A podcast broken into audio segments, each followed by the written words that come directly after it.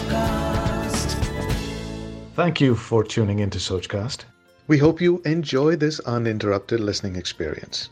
But before that, please do listen to these messages that come from those that support your favorite show. नमस्कार मेरा नाम है अमित वाधवा कहानियों को आवाज़ देता हूँ और कहानियों को आवाज़ देते देते मेरी मुलाकात हुई कुछ ऐसे साहित्य के सेवकों से कुछ ऐसे लेखक गणों से जो अपनी पूरी निष्ठा से साहित्य की सेवा में लगे हुए हैं। भाषा की शुद्धता को बचाने के प्रयास में लगे हुए हैं। और कहते हैं ना कि संग का रंग तो चढ़ता ही है। कहानियों से तो हमको भी प्यार है। याद है मुझे संडे का वो कलर्ड सप्लीमेंट जो न्यूज़पेपर के साथ में आया करता था और उसमें एक कॉलम होता था लघु कथाओं का। और वो लघु कथाएँ बचपन से ही मुझे पसंद थी। तो जब ये संगम हुआ तो साहित्य की सेवा में मेरा भी कुछ सहयोग हो जाए, मेरे भी सहयोग की एक उंगली लग जाए। इसी इंटेंशन और इसी सोच से ये पॉडकास्ट शो शुरू किया सोचकास्ट पर, जिसका नाम है मतलबी कहानियाँ। सुनेंगे ना?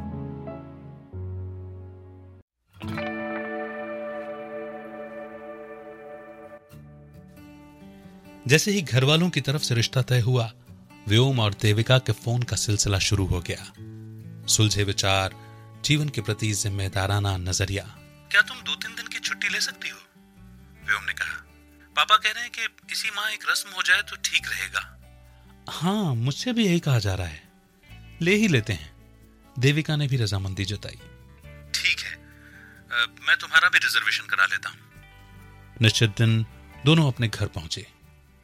दोनों परिवार के कुछ सदस्यों की उपस्थिति में सगाई का कार्यक्रम संपन्न हुआ। व्योम के फूफा जी ने बात शुरू की। भाई शर्मा जी लेन देन की चर्चा कर लें तो अच्छा होगा। वैसे हमारे गाँव में तो इस परंपरा को बनाए रखना हमारी प्रतिष्ठा का विषय है। सभी हतप्रभ फूफा जी को देख रहे थे।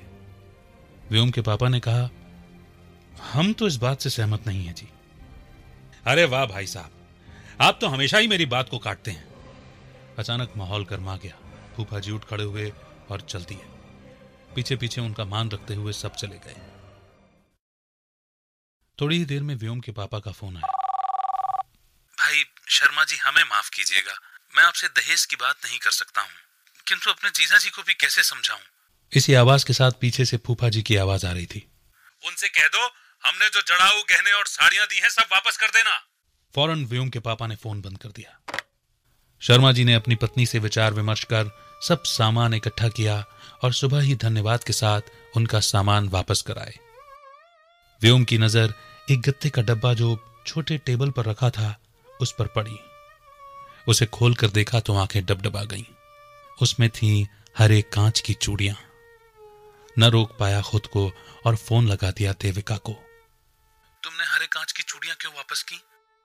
शायद आधी तो हमने अपने पैरों से कुचल दी। उसी की किरचें हमारे दिल में चुभ रही हैं। अरे नहीं, व्योम। आधी तो मैंने अपने पास रखी हैं। हाँ देविका। और आधी मैंने रखी हैं। रुआसी आवाज़ में व्योम कह रहा था, इतनी जल्दी हार कैसे मान रहे हो व्योम? हम दोनों के पास ये जो हरे कांच की चूड़ियाँ हैं ना, ये ज़रूर आपस में मिलेंगी और और तुम ही मुझे पहनाना।